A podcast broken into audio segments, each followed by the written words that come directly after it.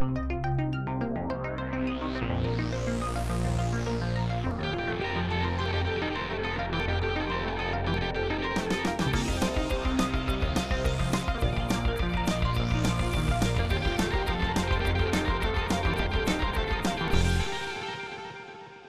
den, já vás vítám u dalšího dílu UH Cafe. Eh, mé jméno je Silvie Bláhová, jsem odbornou asistentkou na katedře politologie. Eh, dnes si budeme povídat eh, s mými kolegy z katedry politologie Melanem Hrubešem, vedoucím katedry politologie, který se odborně věnuje výzkumu sociálních hnutí, analýze polisy a také politického jazyka a s odbornou asistentkou také z katedry politologie Petrou Vodovou, která se odborně zabývá e, kariérou vládních ministrů, vnitřní organizací stran a programovým slibům. E, my se dneska budeme věnovat e, tomu nejaktuálnějšímu tématu, kterým jsou právě proběhlé prezidentské volby. A chtěla bych to zasadit právě do kontextu eh, odbornosti eh, mých dnešních hostů, tedy především, eh, především významu jazyka a politických slibů. Já vás tady, tady oba, oba vítám, jenom předestřu, že se osobně známe a že si tady budeme, budeme tykat.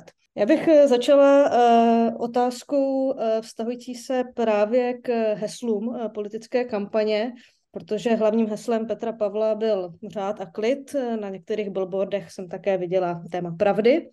Eh, Andrej Babiš zase zmiňoval eh, význam pomoci lidem, to bylo především eh, v rámci té, toho prvního kola prezidentské volby.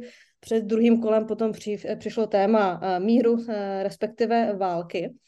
A já bych se nejdřív Milana chtěla zeptat, eh, co přesně eh, tato hesla eh, znamenají, respektive proč si je kandidáti vybrali a jak, jak vlastně tato hesla rezonují nebo rezonovala ve společnosti. Dobrý den, ještě jednou tedy a děkuji za pozvání. Já myslím, že ta otázka, byť relativně vypadá jednoduše, tak je docela komplikovaná a to z jednoho prostého důvodu, že pokud vlastně se ptáme na to, co ta hesla znamenají, tak je potřeba říct taky, že vlastně pro každou komunitu můžou znamenat úplně něco jiného. A to je podle mě klíč k tomu pochopení. Dovedu si představit, že to heslo Petra Pavla, nebo ta hesla Petra Pavla, která zmiňují řád, důstojnost, ale taky pravdu, eh, klid, se můžou jednak vlastně vztahovat eh, k Miloši Zemanovi eh, a k jeho působení na Pražském hradě, ale taky se samozřejmě můžou vymezovat vůči eh, Andreju Babišovi. To znamená, můžou působit vlastně do jedné komunity, která může nějakým způsobem při tom rozhodování se o tom, jak má eh, vypadat eh, další prezident, jakou má mít, řekněme, povahu, nebo jaký ten úřad pod ním má mít tu povahu, tak můžou reflektovat prostě různé problémy. Takže v tomhle tom si troufnu říct, že to eh, heslo Petra Pavla je relativně vlastně univerzální a dokáže cílit na dvě velké skupiny, které jsou do určité míry eh, provázané. A to primárně se teď bavíme o tom mainstreamu, necháme stranou asi řekněme ty eh, menšinové názory, které pravděpodobně na to budou reagovat podstatně, řekněme, méně. A co se týče Andreje Babiše a vlastně toho využití, řekněme, toho rámce té války, který samozřejmě také implikuje eh, rámec míru nebo zabránění války, tak eh, v tomhle ohledu si myslím, že je to určité heslo, které může mít jako relativně velký dosah a v prvé řadě nějakým způsobem odráží tu představu toho, dle mého názoru, odráží tu představu toho, jak vlastně tako, tenhle rámec zafungoval v Maďarsku. Přiznám se, že když jsem sledoval uh, ty volby, jakým způsobem uh, ti kandidáti hovořili a komunikovali s veřejností, tak u Andreje Babiše jsem měl pocit, že hodně otevírá takové to, nebo přebírá ten, ten maďarský styl, který si do určité míry můžeme říct asi našel své příznivce v Maďarsku a díky tomu asi ani uh, Viktor Orbán nebyl poražen v těch posledních volbách. A, a myslím si, že Andrej Babiš do určité míry tady tuhle uh, logiku a tady ten styl vlastně použil. Uh, protože hmm. pochopitelně samozřejmě otázka uh, propojení toho míru s tou ekonomickou situací a s tím dopadem do vlastních řád, tím mám na mysli do obyvatelstva, je něco, co ve společnosti pochopitelně rezonuje v kontextu zase, a to je velmi důležité říci v kontextu toho, vlastně, co zažíváme nejenom poslední rok, ale řekněme poslední rok a půl, to znamená nejenom toho válečného konfliktu, ale už e, to, co se vlastně dělo předtím v souvislosti s tou změnou té ekonomické situace. Mm-hmm. To je právě jedna, jedna z mých e, dalších otázek, protože máš pravdu, že se e, Babiš evidentně inspiroval u Orbána. Neukazuje to nicméně uh, jisté limity uh, populismu, třeba minimálně, minimálně v České republice, že uh, jak se teď ve veřejném prostoru objevuje ten názor, že to prostě Babiš přehnal s tou, s tou retorikou války nebo strašením válkou. Nebo je to prostě dáno vlivem charakteru společnosti, že Česká republika není, není Maďarsko, případně Eh, jednalo se o jiný typ, jiný typ voleb, jiný typ volebního, volebního systému. Tudíž eh, možná otázka eh, na tebe, Peťo. Jak to, jak to vlastně vidíš? Ukázala no, ta Babišova kampaň limity vlastně populismu? Mně ty tvrzení právě o té porážce populismu a historické porážce populismu přišly hodně silný. A určitě je to asi porážka kampaně Andreje Babiše, možná poražka Andreje Babiše samotného v těch volbách, ale myslím si, že vlastně ta jeho kampaň do velké míry fungovala. Přece jenom on při 70% volební účasti v tom druhém kole získal nějakých 42%, získal snad o milion voličů víc, než kolik získal jeho strana v parlamentních volbách. A samozřejmě, jo, máme jiný volební systém, část voličů, která ho volila v druhém kole, ho asi v parlamentních volbách volit nebude. A, ale asi bych si nemyslela, že to je nějaká zásadní porážka, že a je to nějaký začátek konce ano v politice nebo konce obecně populismu v české politice, protože nejenom ano chápeme jako populistickou stranu, je tam taky SPD, kterou určitě chápeme jako populistickou stranu. A tak asi bych tady s tím hodnocením úplně nesouhlasila. A jo, je to určitě způsob kampaně, jaký vedl, byl podle mě do, do velké míry úspěšný v tom, jak byl schopný mobilizovat nějaké nové voliče, a byl schopný mobilizovat voliče těch poražených kandidátů. A na druhou stranu, a to asi bych souhlasila s těmi komentáři, a že vlastně ta jeho kampaň do velké míry mohla mobilizovat uh, voliče proti němu, a což se potom ukázalo. A, ale na druhou stranu asi v tom druhém kole voleb Babiš byl vlastně v hodně nevýhodné pozici v tom, jaké skupiny voličů asi byl schopen oslovit, vůbec mohl oslovit. A z toho pohledu vlastně těch 42% bych nechápal rozhodně jako nějakou porážku populismu nebo limity populismu, dá se chápat jako vlastně celkem, celkem velký úspěch té kampaně. Mm-hmm. To znamená, může to být dáno i tím volebním systémem, že prostě eh, v dvoukolovém většinovém systému zvítězí jeden kandidát, ale na druhé straně zůstane také velká část lidí, která, které mhm. reprezentuje ten, ten druhý. Mm-hmm. Já bych se ještě možná chtěla eh, dostat k tomu tématu slibu, protože s Milanem jsme se bavili o heslech, nicméně hesla přímo souvisí právě se sliby. Eh, v této souvislosti bych se tedy chtěla zeptat, eh, co konkrétně kandidáti kromě klidu a řádu, respektive míru, slibovali. A eh, případně, pokud už budeme považovat třeba právě ten řád a klid sam, samotné za, za sliby, tak jak vlastně po těch pěti letech prezidentství Petra Pavla uvěřit, jestli ten slib hmm. klidu a řádu naplnil? Jo, to je celkem zajímavá otázka. Obecně ty, ten výzkum slibu, když se dělá, tak se obvykle dělá pro politické strany, které kandidují do parlamentu, usilují o vládnutí a v důsledku jsou schopny nejenom slibit, ale taky splnit hodně, protože jo, rozhodují o té každodenní politice ty strany, které se dostávají do vlády. A když se potom tady ta myšlenka o tom, že teda politici by měli něco slibovat, což by samozřejmě měli, že prochází volební kampaní, jsou volení, a dává smysl, že jsou volení, protože slibují něco, co voličům konvenuje. Ale když to potom přeneseme na úroveň eh, mandátu, který vlastně, nebo úřadu, eh, které nejsou moc silné, nemají moc pravomocí, a tak je otázka jednak, co ti politici můžou slibovat. Oni toho asi nemůžou slibit úplně moc, pokud se bavíme o tom, a co budou dělat. Dobře, budou postupovat podle ústavy při jmenování vlády, můžou říct, že nebudou, a to by asi nebylo úplně úspěšný. A budou dosazovat eh, nějaký a, ústavní soudce, budou jmenovat členy a, Národní banky ale to nejsou úplně věci, které by byly voličsky atraktivní.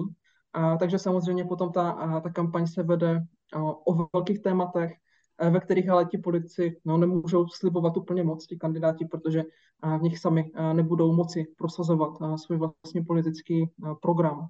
A což ale jo, volební systém i ten způsob kampaně nahrává k tomu, aby to politici dělají, oni to dělají, vedou kampaň na velkých tématech, na nějakých těch obecně palčivých tématech, jako teď určitě byla válka na Ukrajině, růst cen, energetická krize a tak dál.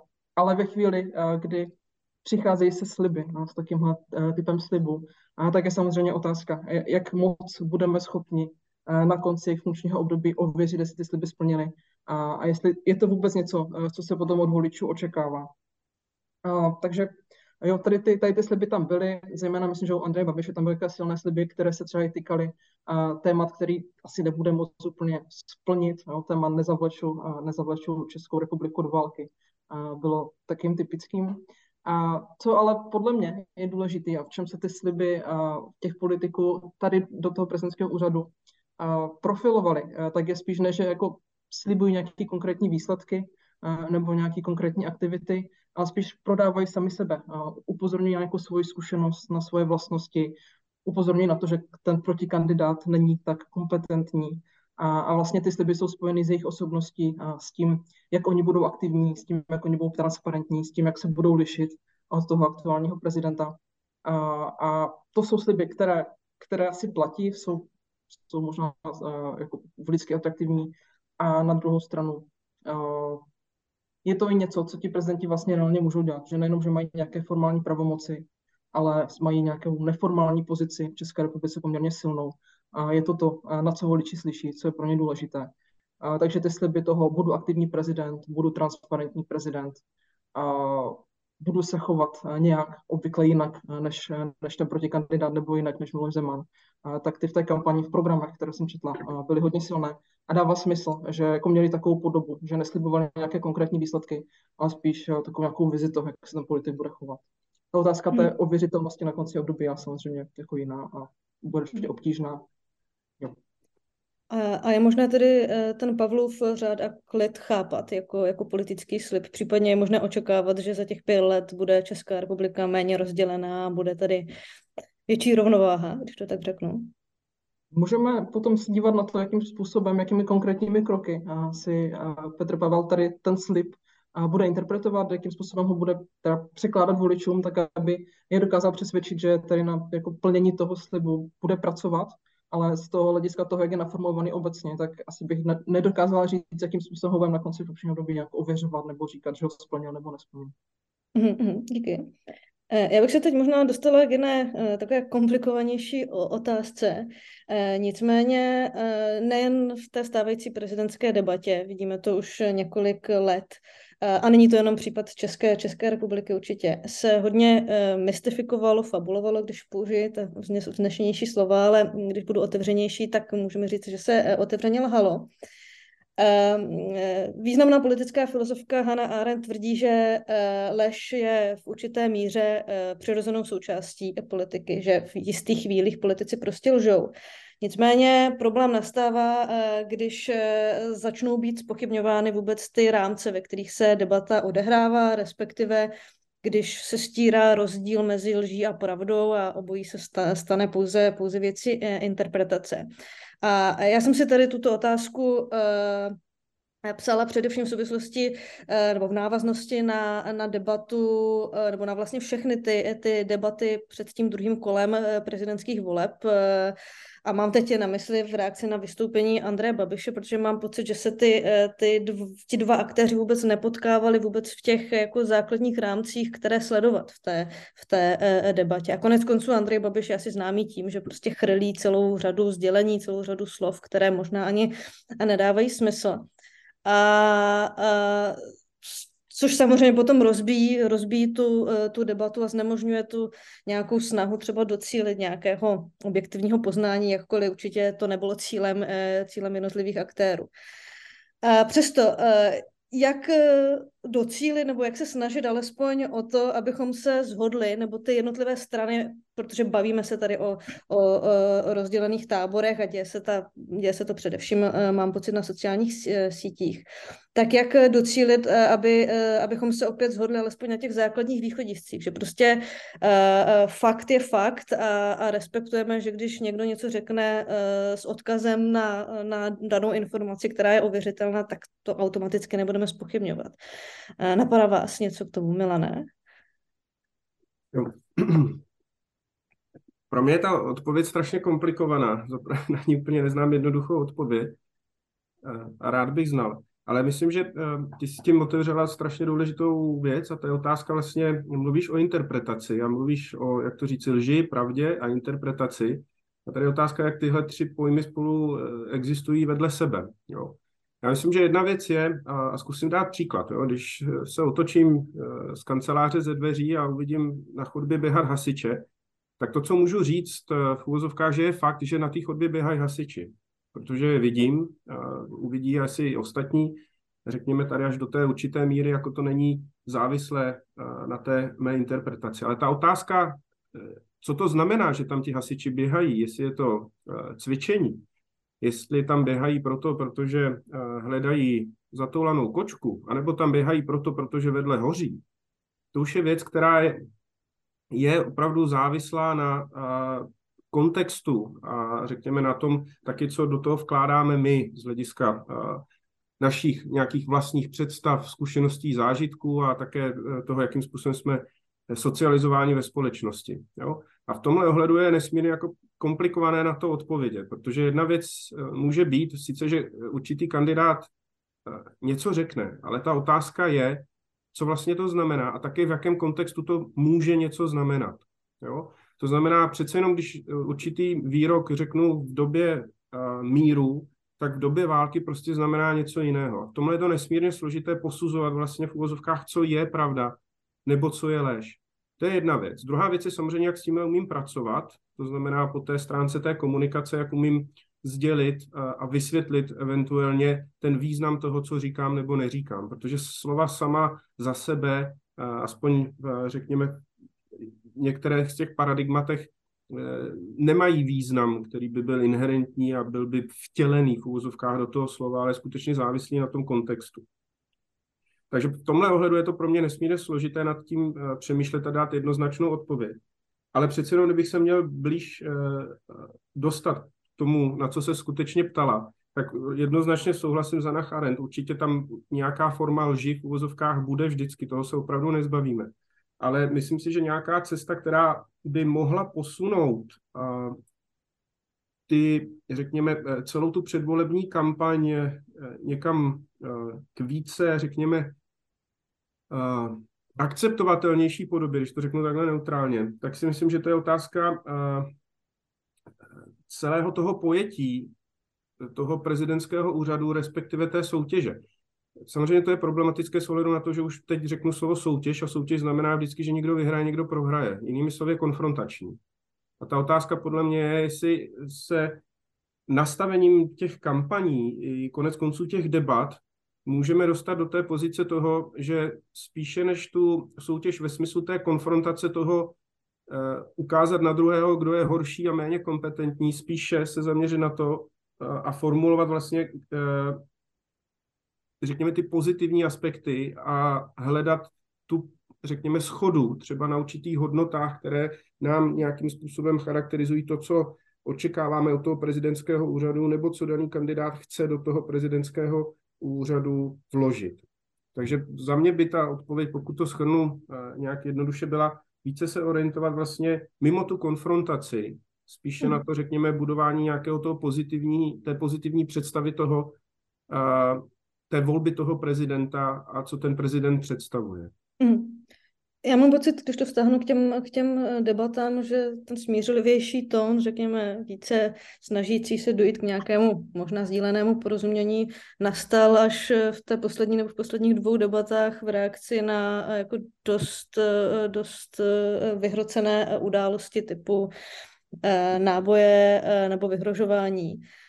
Nicméně je možné jako očekávat, že ti jednotliví kandidáti přijmou, přijmou to, že nejde vlastně o konflikt, ale jde o nějaké, nějaký sdílený projekt. Těžko říct, ale řekněme si určitě, že uh, naše prezidentské, dosavadní prezidentské volby, že jsme jich zase samozřejmě tolik nezažili, ale jsou opravdu jako velmi konfrontační, skutečně vystavené na uh, řekněme, v tom určitém metarámci toho dobra a zla, mm-hmm. toho střetu toho dobra a zla. A jestliže opravdu, řekněme, ten metarámec je v té rovině dobra a zla, tak předpokládám, že ta konfrontace prostě nezmizí. Mm-hmm. V tomhle ohledu určitě ne. Ale pak, když vynecháme vlastně, nebo nějakým způsobem se budeme snažit aktivně formulovat uh, a hovořit a, a pojímat to, že spolu prostě soupeří dva různí kandidáti s různýma představama, ale a priorně nebudeme je hodnotově rámovat ve smyslu toho, že jeden je dobrý, druhý je zlý, ale necháme to v úvozovkách rozhodnout lidi sami o sobě, tak pak si myslím, že tohle je nějaká cesta, která by mohla fungovat. V tom slova smyslu samozřejmě, že eh, by ty kampaně jak to říci, mohly v našich očích potom vypadat více, řekněme, férově, nebo řekněme v nějakých eh, mezích, které považujeme za, klidně použiju Pavlův výraz, důstojné. Eh, a Peťo, jak to vidíš ty?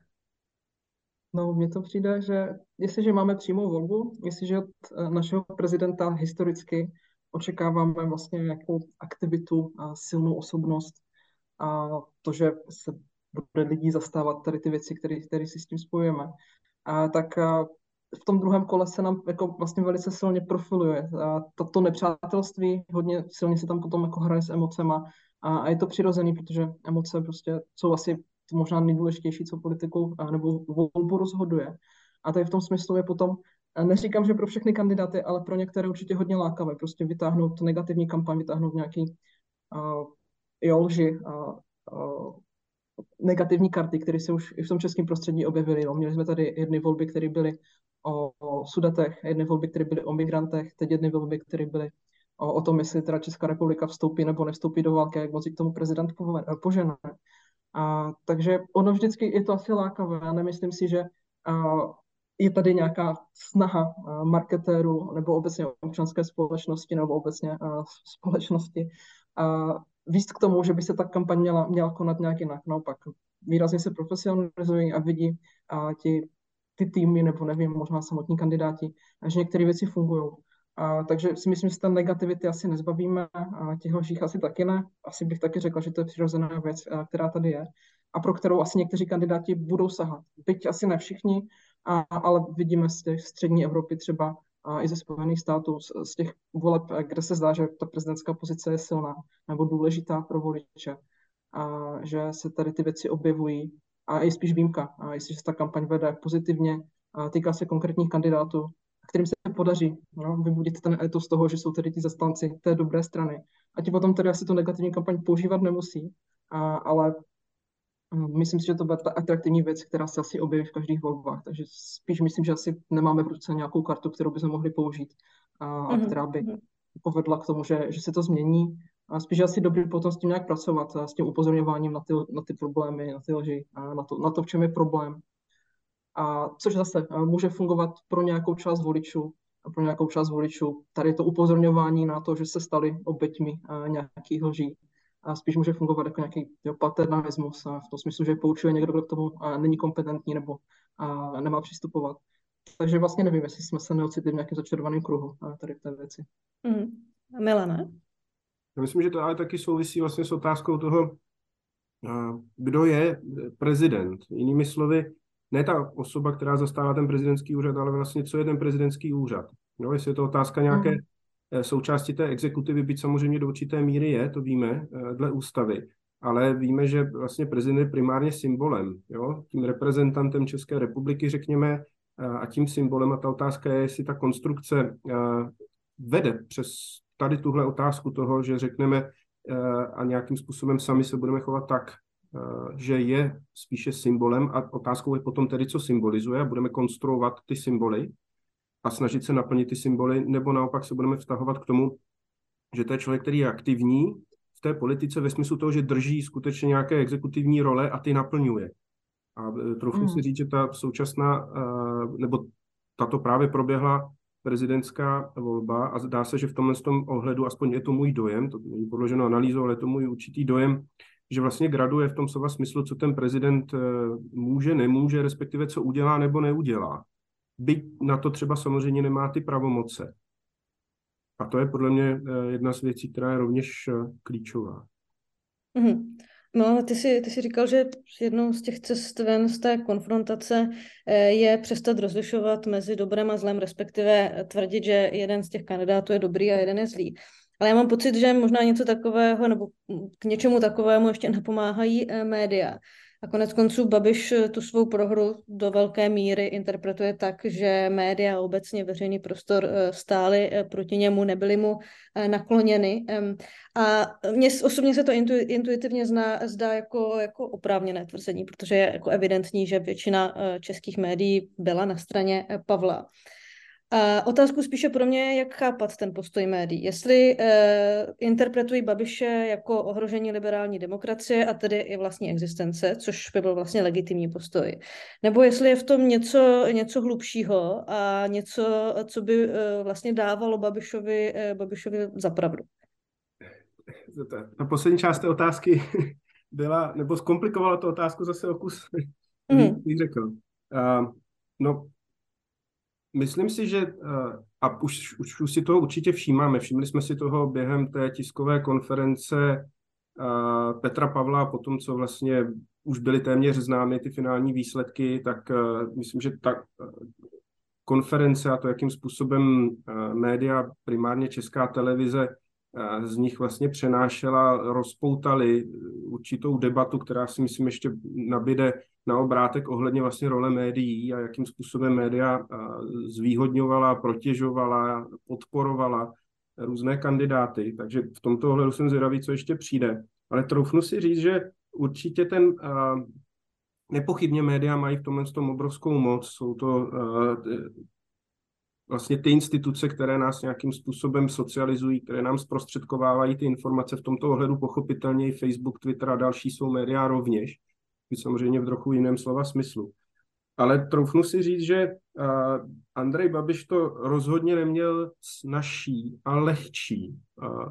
To můžeme vidět, protože byť ta jeho, řekněme, ten jeho rámec té, té války a ty billboardy, které s tím souvisely, to znamená nezavleču nás do války, nebo jak přesně znělo to heslo, tak mohou být velmi problematické a média se vlastně do nich i v tomto ohledu velmi intenzivně pustila.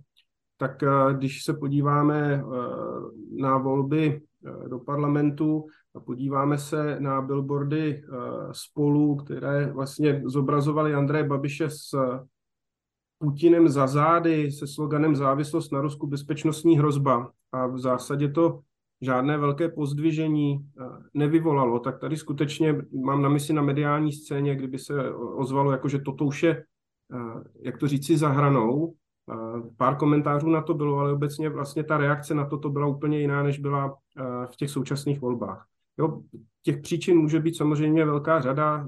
Často se hovoří samozřejmě o tom, že tím, že Babiš je velmi konfrontační uh, politik, tak samozřejmě, jak to říci, vyvolává taky nějakou určitou konfrontaci potom uh, na poli těch médií.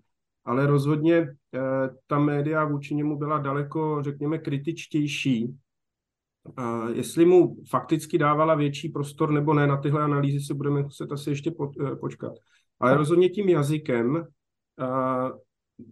byla byla k němu daleko kritičtější a v tomto ohledu měl uh, velmi těžkého soupeře, protože uh, vlastně nebyl konfrontován jenom s Petrem Pavlem a ne, ne, nemohl očekávat jenom, řekněme, tu konfrontaci s Petrem Pavlem, ale v zásadě i velmi intenzivní konfrontaci ze strany médií, která byla osobní primárně. Jo, ty komentáře byly osobní k, eh, k Andreju Babišovi. Mezi tím, co u toho Petra Pavla ty komentáře, pokud byly, tak více odrážely například povahu toho, že je to třeba bývalý voják. To znamená, jakým způsobem se eh, více vztahovali k nějaké jeho, eh, řekněme, třeba povolání nebo něčemu takovému, spíše než k tomu opravdu zase té konfrontaci toho dobra a zla.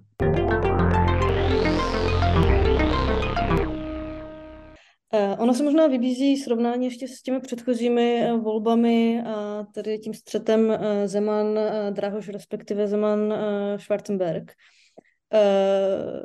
V této souvislosti nevidíš třeba roli médií jako nějak zásadní, protože evidentně i v případě Schwarzenberga řada médií podpořila, podpořila právě jej. Jo, nepochybně. Tady řekněme, že ta média pochopitelně tu roli mají. Po každé otázka je samozřejmě, jakou tu roli mají.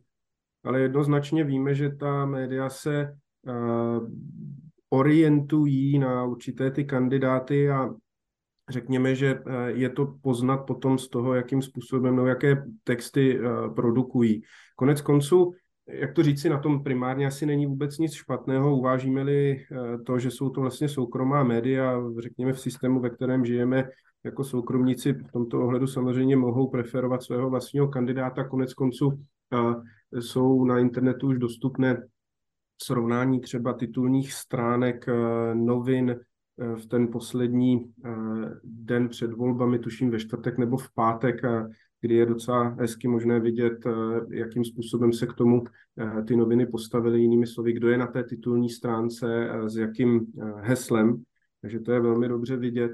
A, a samozřejmě ta zásadní role, a myslím si, že to je taky ta otázka toho, kam se povede ta debata, je potom samozřejmě otázka veřejnoprávního média. Nebo jakým způsobem vlastně s, touto, s těmito kampaněmi a jakým způsobem v těchto kampaních vystupují veřejno, veřejnoprávní média právě z titulu toho, že od nich, jak si očekáváme, tu objektivitu, tu nestranost, a dobře víme, že objektivita ani nestranost není jenom otázkou toho, jestli poskytnu stejný prostor eh, oběma kandidátům, ale je to otázka samozřejmě taky eh, vedení těch rozhovorů, kladení těch otázek a tak dále. Teď jako primárně eh, neutočím na českou televizi, nemám na mysli nic zcela konkrétního, na to nemám hotovou žádnou analýzu, ale mluvím o tom, že to je do budoucnosti velmi významný problém, který nějakým způsobem si troufnu říct, budeme muset řešit.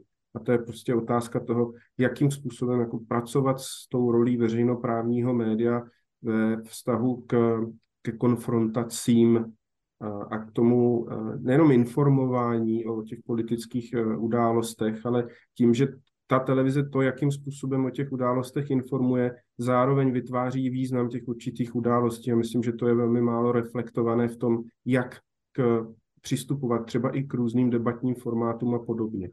Protože zkrátka se má za to, že ve chvíli, kdy pozveme dva uh, proponenty nebo proponentky různých názorů, tak tím jsme jaksi uh, představili objektivitu, tak to myslím, že už je uh, tenhle přístup k objektivitě přežitý a bude potřeba s tímto pracovat uh, úplně jinak. Mm-hmm. Peťo, jak ty nahlížíš na uh, roli médií konkrétně v této prezidentské volbě, případně Eh, existuje něco jako novinářská objektivita?